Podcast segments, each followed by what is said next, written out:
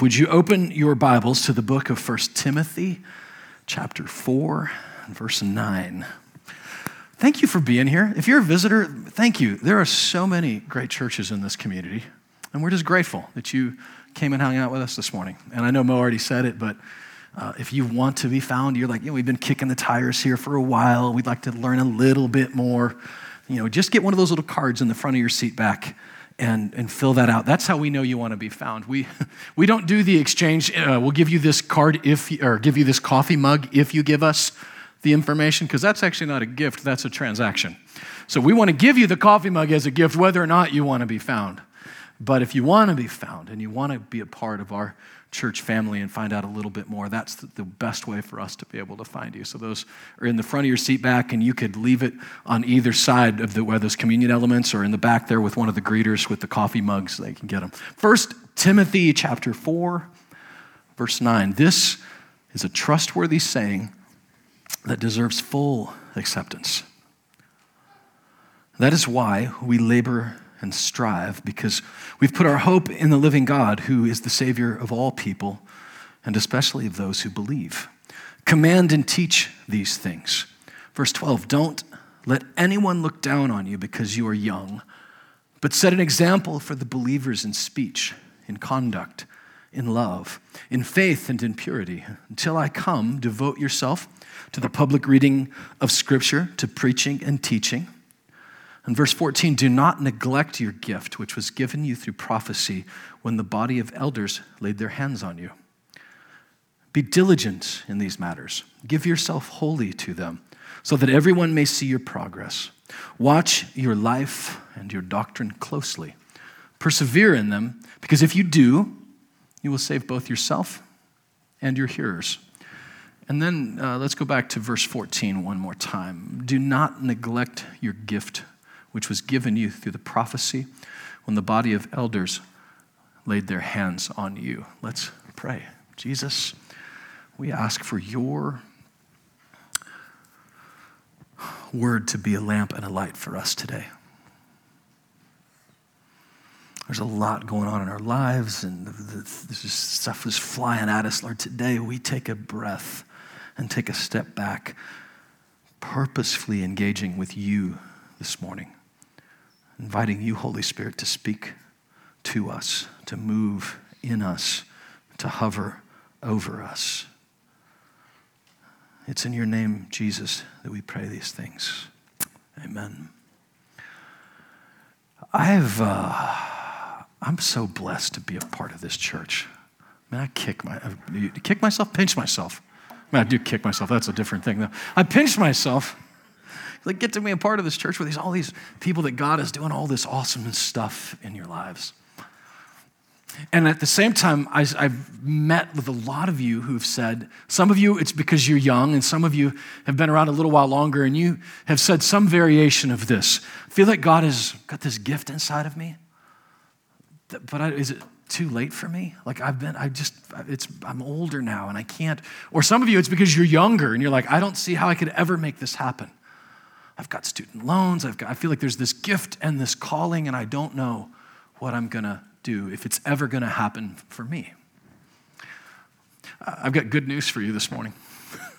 Romans 11 29 says that the gifts and the callings of God are without repentance. Gift and a calling, by the way, two different things. The gifts and the callings are without repentance, that is a just real Bible way of saying that God didn't change his mind and he hasn't forgotten you. And I love it because it's in the context of Israel. He's talking about Israel, his promises for Israel. Israel, who just a few years after this writing would have been wiped off the face of the earth. Israel, who would have been gone off the planet for almost 2,000 years. Israel, who in 1947 is Phyllis? 47? 48? Started in 47 48. The Bible says there's a prophecy shall a nation be born in a day? Shall it happen in a day? Yes. It was a rhetorical question, waiting for God to answer it. My point being that he said that about Israel, it looked like there was no hope. It looked like it was long gone. It looked like it was over. And he resurrected. We're settling for recovery, and Jesus is handing out resurrection. Your gifts and your callings are not forgotten. It's not too early and it's not too late. And for those of you that think it's too late, you might be too old. I, I found this this week and it was really appropriate for me as I'm rounding 39 again for the eighth time. Um, that organizations, the CDC, the World Health Organization, when they, when they speak of age, they used to say that 65 was old. But now, because people are living longer, because of health, we've got things that we're doing better now. And as far as that you're like 65, this is the way they break it down now. Did you know this? That if you are zero to 17 years, you are underage. So just let that. 18 to 65, listen to this youth or young people.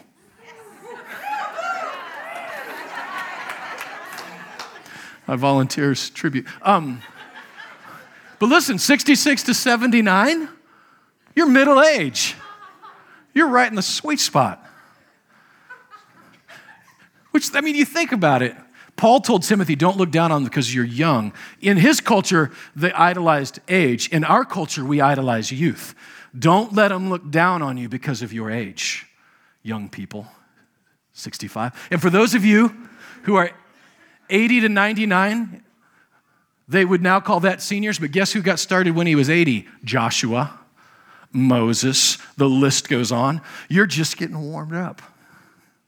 And I say that because the gift that's inside of you, you are headed for retirement. And I believe that when Paul would tell Timothy in 2 Timothy chapter 1, fan into flame the gift that's in you.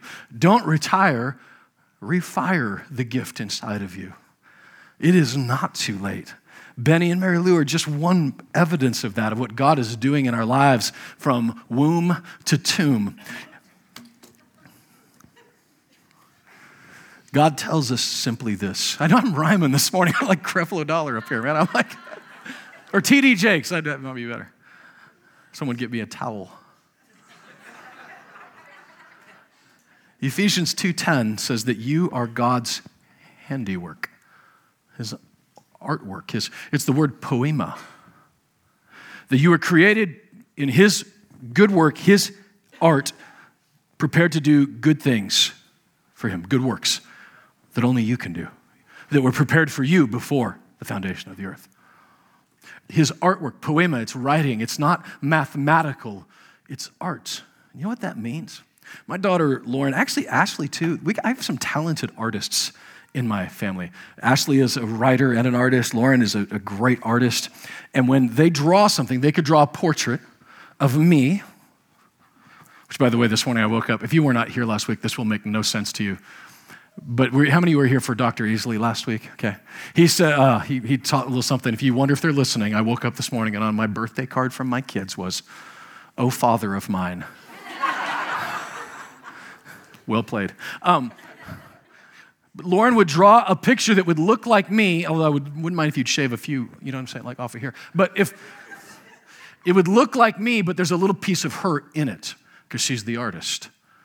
God is creating you into his handiwork, his masterwork, and it looks like you with a piece of him in you. You are his handiwork, prepared to do good things that only you can do, created for you. That means that God is waiting specifically for you to go do what He has called you and created you to do. It also means that there's somebody out there who's waiting for you. They've got their tracking. If you order, you know about the Amazon.com, you know what I'm talking about? Like when you order something on the Amazon, they, they will send you a little tracking number. And you click on it and you're waiting to see where is it? It's still out for delivery. If you're my kids, it's still in China. They order things, I don't know what it is, but things that come from China, like Korea, and you're waiting and you're waiting for it to be delivered. God has sent you with this gift, and someone is waiting for you right now to deliver it. Now, in this little passage, in just the, the time that we have, which isn't a lot, I want to show you that he pinpoints the gift. Figuring out what the gift is in you, it's got to start with that. Pinpoints it. In verse 13 he told him paul told him devote yourself and he says preaching and teaching. He's identifying he's pinpointing the gift that's in timothy. And then protect it. Don't neglect your gift verse 14 and then persevere verse 16 persevere in your life and in your doctrine, because in doing so, you save yourself and those who are hearing it. Persevere, and then honestly, we can't do this without understanding fully the price that was paid for it. And he says that this is why we labor and strive. Pinpointing and identifying your gift. Verse 12, he says, Until I come to Timothy, devote yourself to the public reading of Scripture. Now, if you're a note taker, okay, you're going to want to start writing now. And if you're not, I would encourage you to still write this because I'm going to hit it fast enough that you will not be able to process it. We just don't have time. But the good news is, is you don't need me for this. You just let the Holy Spirit deal this with you. But I want to pinpoint the gift, and I think it helps to start with understanding the difference between gifts in the scripture, to, to even know what we're talking about, to know what gift we even mean. In 1 Corinthians 12, verse 4, you can write it down, go there later. There are different kinds of gifts, but the same Spirit distributes them. There are different kinds of service, but the same Lord. There are different kinds of working, but in all of them and in everything, the same God, the Father, is at work. Did you notice the Father, the Spirit, the Son, the, the Trinity appears in there? He lists these three different categories Romans 12, it refers to the gifts of the Spirit. That's Romans 11, 29 and Romans 12, 5 through 6. And it uses the word charisma, which you've maybe heard before. That's the word in verse 4. There are different kinds of gifts, charisma, but the same Spirit. Now in Ephesians 4, he uses this word, the work of the ministry, when talking about the apostle, prophet, evangelist, shepherd, teacher. The diakonia, which is the word that is there, different kinds of service, but the same Lord. The apostle, prophet, evangelist, shepherd, and teacher. And then he says different kinds of working, operations, depending on what your translation says. But the same God is at work, and that word is energemeia energema, depending which emphasis and syllable you choose. And in 1 Corinthians 12, you might notice in verse 1, because I'm sure you were all looking at that just this morning, that he says now concerning spiritual gifts, verse 1. The word gifts, if you've got a King James, it is in italics. If you ever see a word in the King James in italics, just a little tip, it wasn't there in the original. The translators were trying to be helpful. Most times they were not. But that gift, that word gift, is there because we just don't have a word for it. It's pneumatikos, it's a version of operations of the Spirit. Now, to, to spread this simply, this list, these lists coincide with the three things that he just listed there. You could take a picture of that and go later. That there is a gift, which is Romans 12. There are operations, which, by the way, I'm, i know this is semantics. I'm not going to, next time you say gifts of the Spirit and you refer to 1 Corinthians 12, I'm not going to say, well, it's technically operations. I'm just trying to help it delineate it so we know what we're talking about. 1 Corinthians 12 are these operations of the Spirit, and Ephesians 4 are the gifts. He brings gifts, but it's the diakonia, the works of the ministry the apostle, the prophet, evangelist, shepherd, and teacher. The gifts of Romans 12 are the charisma, the supernaturally natural gifts of the Spirit. And when you look at that list, you're going to see things like uh, exhortation. This is one that I think Phyllis just is so good at. I've, I've said this. She's like a vitamin B12 shot of the Holy Spirit whenever she walks into a room. Don't go to the doctor or the chiropractor, just go hang out with Phyllis. You'll feel better. It's just who she is, it's a gift inside of her. The one leadership, verse 6, is actually a word that is administration, some of your translations. The word is actually just a business term. It's somebody who does math. It's somebody who can sit down with a spreadsheet and say, hey, Darren, while I appreciate your enthusiasm, we can't do that. the string on my balloon. and for those of you that are like that, Jana is like that she thinks it's just natural. She will look at me and say, "Why can't you? Why can't we just get this, these receipts to match?" Like, in her mind, that's what she would think. But what she doesn't know is she might as well tell me I can fly, because I swear to all that is holy, I can't do that. It's supernaturally natural in her. By the way, the word prophecy appears on all three lists. Some of them do, and others don't but it delineates it. There's a different gift of Romans 12 than is from 1 Corinthians 12, as is different from the office of Ephesians 4. In that list there, that prophecy in Romans 8 is the absolute bulldog. If you're on the Enneagram, it's an 8. If you're on the disc profile, it's a D. I can't remember what the Myers Briggs one is. Here's how you know if you've got that gift. If people don't wonder what you think because you just said it, you probably got that one. Pinpointing what that is in your life is extremely helpful because it's why you were created. He has poured a little piece of Him into you. Jesus is the only man that ever existed who is God and man, and He had all seven of these, and you can find it in acting out. We are, I am one seventh of the Jesus response to any problem that the world would throw at us. I need you, and you need me in this.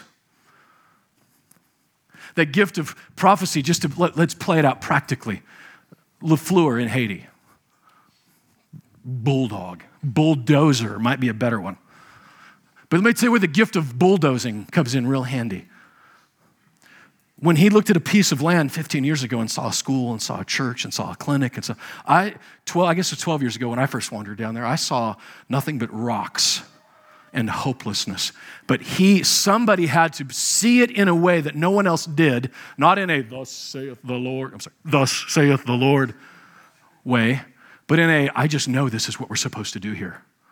But the thing is, when you're a bulldozer like that, you know what you're going to do? You're going to hurt people's feelings. So you need somebody alongside you with the gift of mercy to come along and say, hey, dude, you might need to dial that back just a little.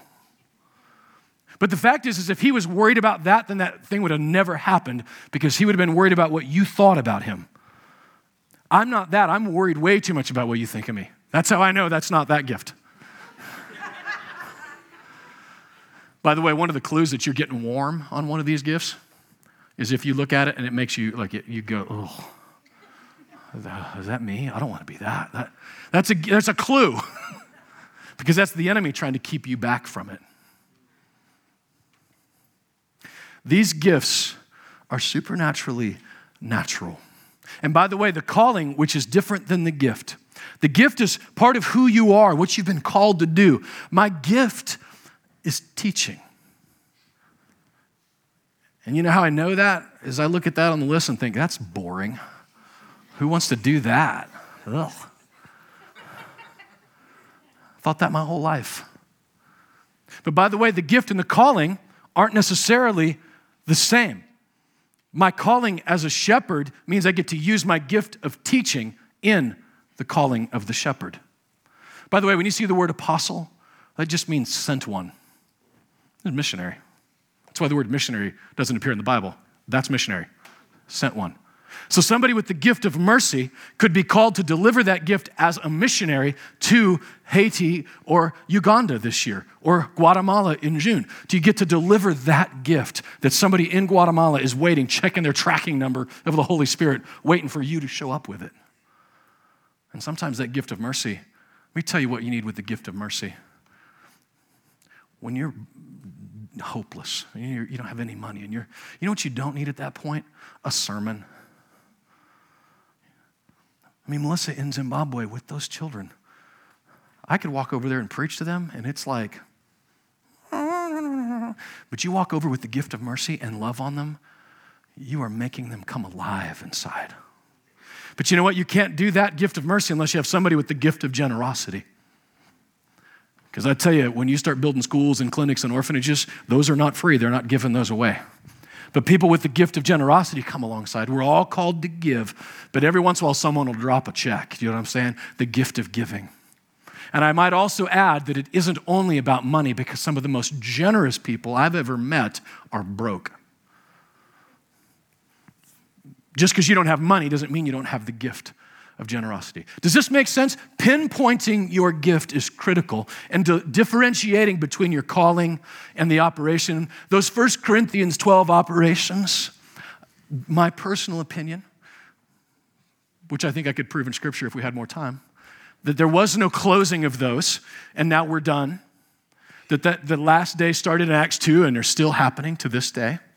But I also don't think that they're like, you're like the X Men and you got the healing one, and you got the faith one, and you got, you know, I don't think it's like that at all. On the other hand, when you're standing in Pakistan, like my friend Mark Bowling, and saying that Jehovah is God and Allah is not, you know what's helpful? When the dude gets out of a wheelchair, when the blind lady sees. Like that, at the moment that he needed it was the moment that it happened. And those stories are still happening. We don't see them a lot because the Bible says that these signs will follow those who believe. We in America sometimes think we follow the signs, we have the order backwards. So, those gifts in 1 Corinthians 12, those operations happen at the moment that you need them. We talk about it as God's shock and awe to our ground war. We are the ground troops. And then sometimes God will drop a, drop a blind man seeing, and everybody knew. Sometimes God will say to that one who has a demon, Come out and the whole village knows about it. And it says that they saw their good works and glorified God, is what he says when you take the light from under a bushel. Pinpointing what it is, one of the best ways, one of the most important, one of the most critical ways to pinpoint what your gift is, is to start with Romans 12, verse 1. He says in 1129, the gifts and the calling was out without repentance. But he says in Romans 12, 5 and 6, he lists out what these gifts and callings are, the gifts. But in between that, he says to offer yourself as a living sacrifice, holy, pleasing, acceptable unto you, to him. And this is your spiritual act of worship. I love the translation reasonable. I mean, God just died for you. This is kind of reasonable. It's not even asking that much. And it's not asking that much because I'm really saying, God, I trust you. That I'm going to lay it all out. I'm going to take my hands off of my life and in doing so, he says, verse 3, then you will know his will for your life, his good, perfect, pleasing will. And then he rattles right into what that will could look like the gifts of the Spirit. When I keep my hands on my life, when we go to uh, Haiti, one of the things I give advice, one of the first pieces of advice I give is submit to the chaos. Every time you say, why don't they just, and then insert something, why don't they just look at the stoplight? Why don't they just have stoplights? Why don't they pick up their trash? Why do we have to wait? Why do, every time you do a why don't they just, you are kicking against the chaos, submitting to it. Now, when you talk about submitting to God, it's not about submitting to the chaos, it's submitting to His omnipotence. What did He tell Paul? Why do you kick against the goad? Have you ever trained a horse to ride? Ashley's horse, Brutus, man, he had a lot of gas in the engine. But you know what made it a good ride for Brutus is when he finally submitted. Oh, this is going to be okay. Why do you kick against the goad? Submit to it, and then you will know his will for his life, his good and his perfect will. Now, don't confuse your skill and your talent with your gift. They're not the same thing. David Watkins is a fantastic guitar player. When he plays on a Sunday, it's like we have ranch dressing on our service. It's just home cooked and delicious. And, and by the way, I mean, in our culture right now, the guitar solo, it's been replaced by the hip hop guys. So good on you for being here and delivering some of your talent this morning. That's a skill, but not his gift. To put it differently, for me, my gift might be teaching, but communicating is the skill. Those are, there's a nuance. It's not the same. If you were part of this church in the early days, can I just apologize? and thank you for being patient while I figured out that there was a skill that I needed to acquire. When Joe Beam walked in here last week and for two hours at a time just machine gun goodness at you, that was a skill. And that was a skill that did not happen on Friday. It happened over a long haul of his life. He had pinpointed his gift, and his gift was, I believe, well, that's a good question. We have to ask Joe what it is. I know what his skill is, which is teaching. He, taught us well on these things. But for you and for I, figuring out what that gift is and knowing that it's not the same, your talent is the highway on which your gift travels. So if you're a guitar player, awesome. It opens these amazing doors to allow the gift to flow through you. If you operate heavy machinery, and that's your job, that is your skill, figuring out what your gift is allows you to actually have a sense of fulfillment in that. So if I'm just operating machinery all day long, but I have this gift of mercy and I'm merciful with my coworkers, I'm merciful with a boss who might be a little bit of a tool. Whatever the gift is, allow the gift to flow over your skill. So your skill is important. Malcolm Gladwell talks about the 10,000 hours that it takes to become proficient at any given skill. I believe that Timothy's calling, the one that he speaks of here, that he laid hands on him for, that he talks about it in 2 Timothy 4, was do the work of an evangelist. Timothy was called to do that, but his gift was teaching. So he's an evangelist that evangelizes by teaching. And some of us, I believe most of us in this room, have some sort of a call, whether it's to be the apostle, the prophet. By the way, if anybody ever hands you a business card and it says prophet on it, you can just throw that away. Because you, if you have to announce that your gift before you walk in the door on paper, you're doing it wrong.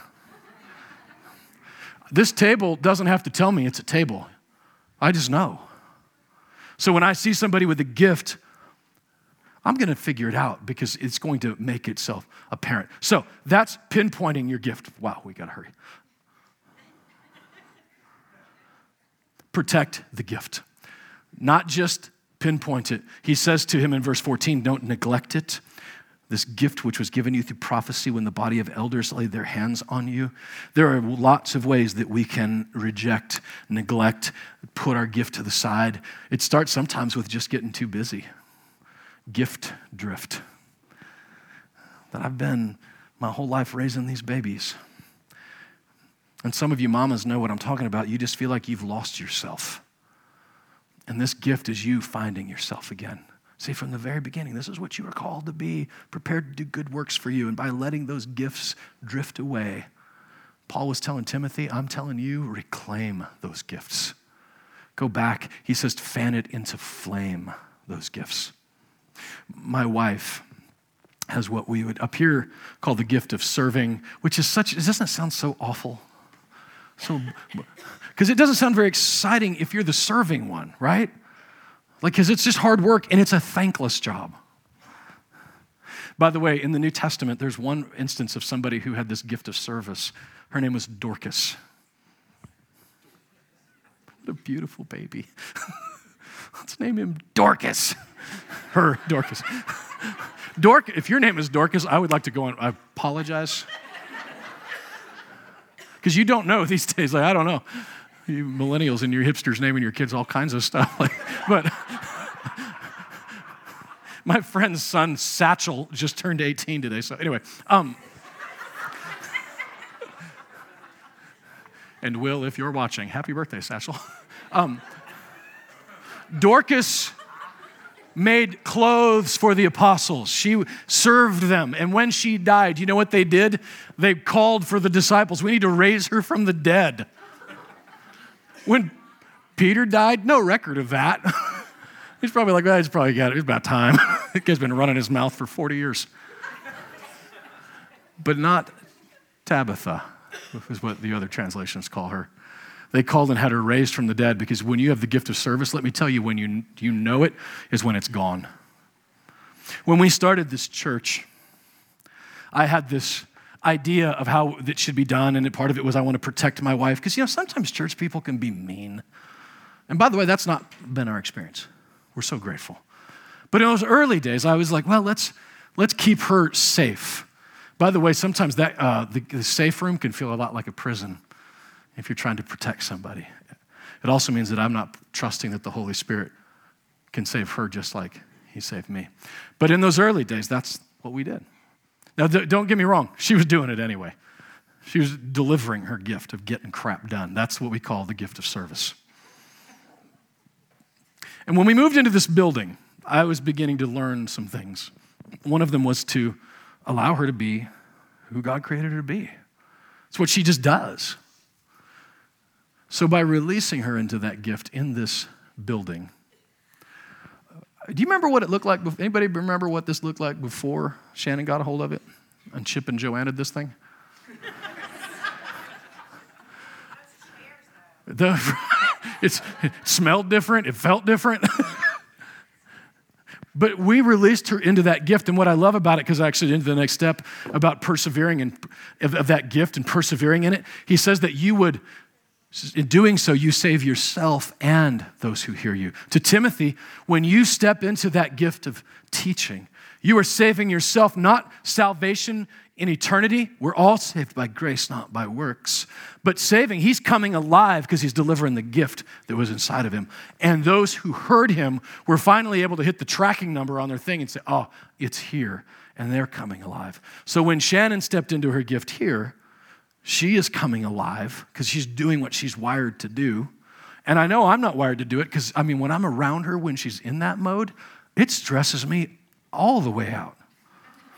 And I'll ask her, You okay? Are you stressed? No, no, I'm fine.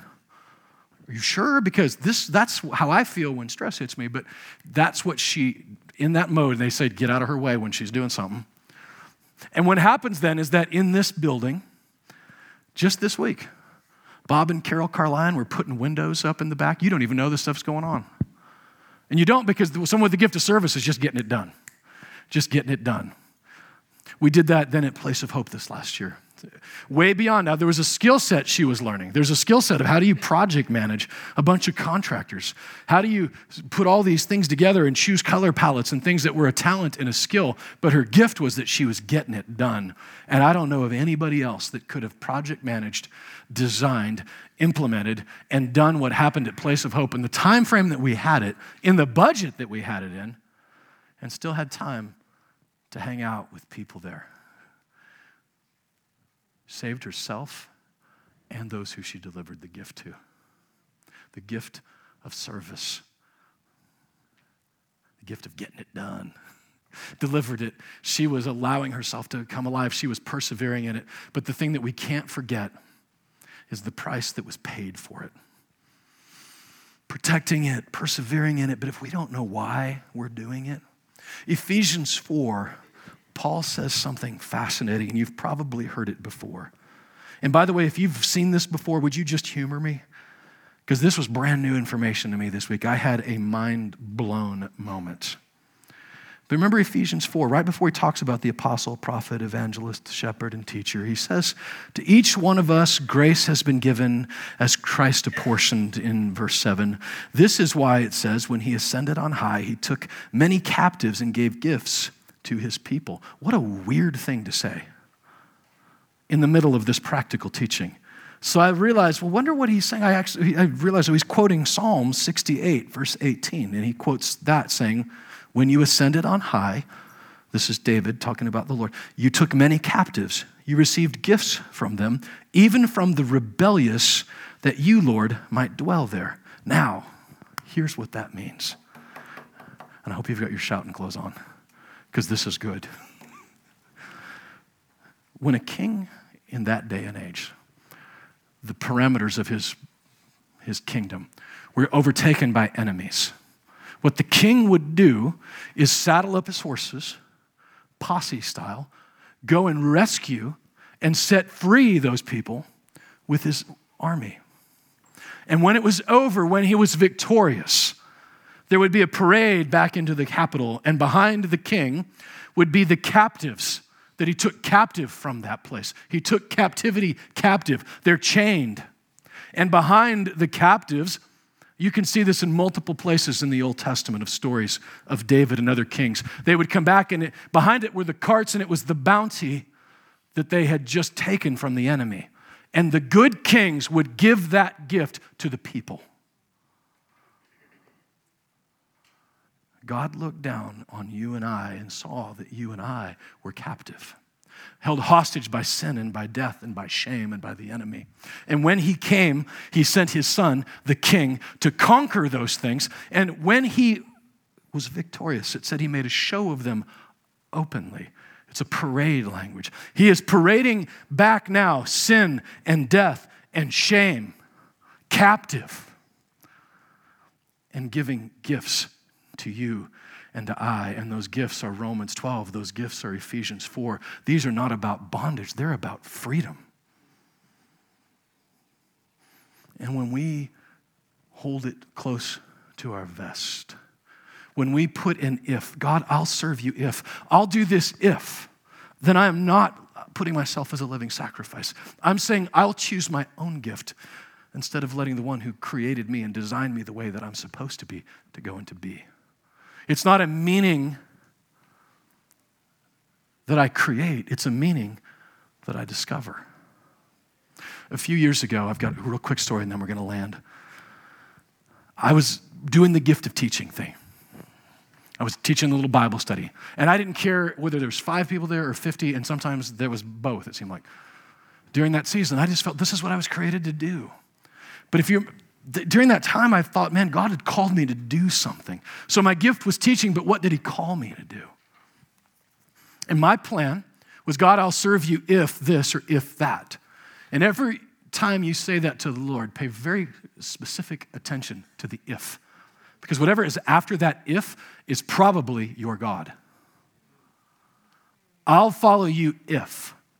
And so, me, if, and I'm saying, I'll take my hands off my life, I'll offer myself as a living sacrifice if. That's not a sacrifice, that's a negotiation.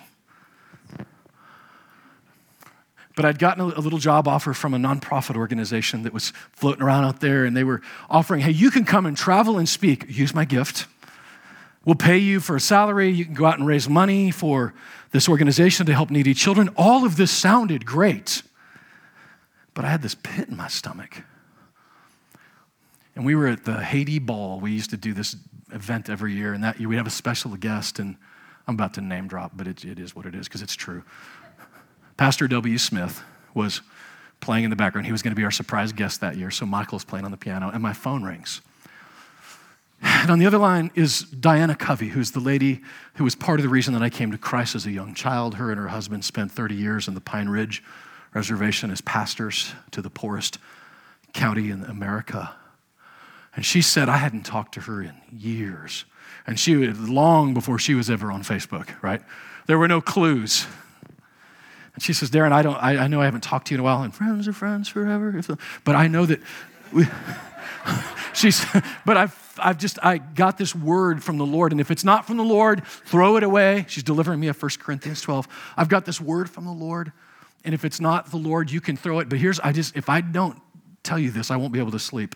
She said that if you feel like that there's something more for you in ministry, but God's saying, don't kick the door down. And immediately I knew in my spirit, kick the door down meant kicking the door out of someplace just as much as into someplace else. And at that point, I had a company, I had employees, I had I would have had to have started that job like the next month and people would have been out of work. It would have been irresponsible. I was kicking a door down on the way out. And so that night I prayed, God, I don't care. If this is what you if you want me to be a manager for the rest of my life, there's worse jobs. Could be digging coal mines in England. I mean, there's things that I could be doing. This is before Mike Rowe and dirty jobs, but I'll do this if that's what you want.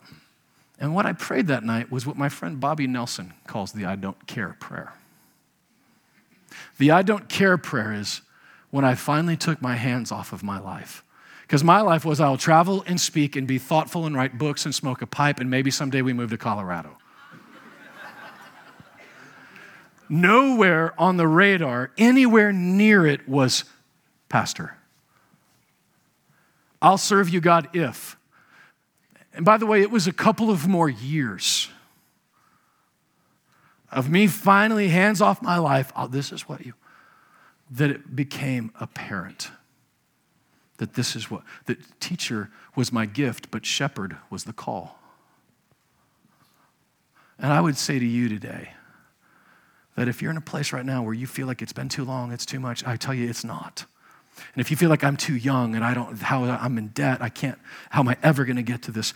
Just do this with me this morning. Take your hands off of your life and the most genuine prayer you can pray God, I don't care. Whatever you want, I'll do. And know that He is the master of the universe.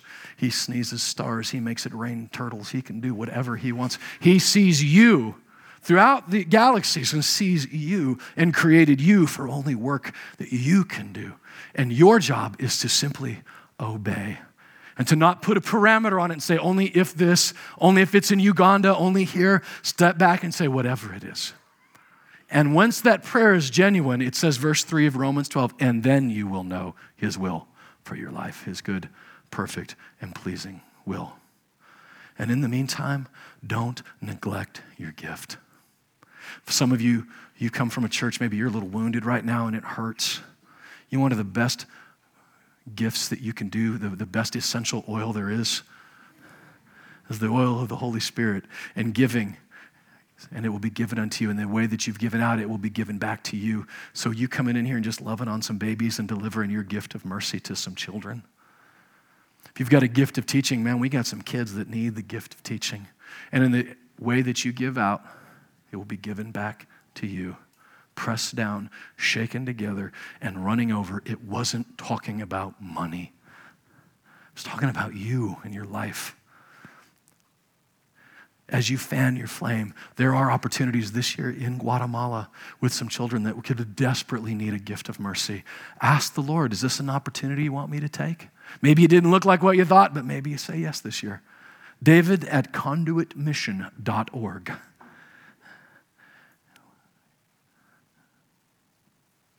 And maybe it's going with Melissa to Zimbabwe. Maybe it's just walking across the hall to your children and begin to deliver the gift that God put in you and allow it to be fanned into flame. Would you stand with me? I know I've gone long and I'm sorry. I can think of nothing more exciting than to serve a church full of people who know what God pinpointed, what God has called them to do, created them to be, and step into that, trusting wholeheartedly that He has your best interests in mind.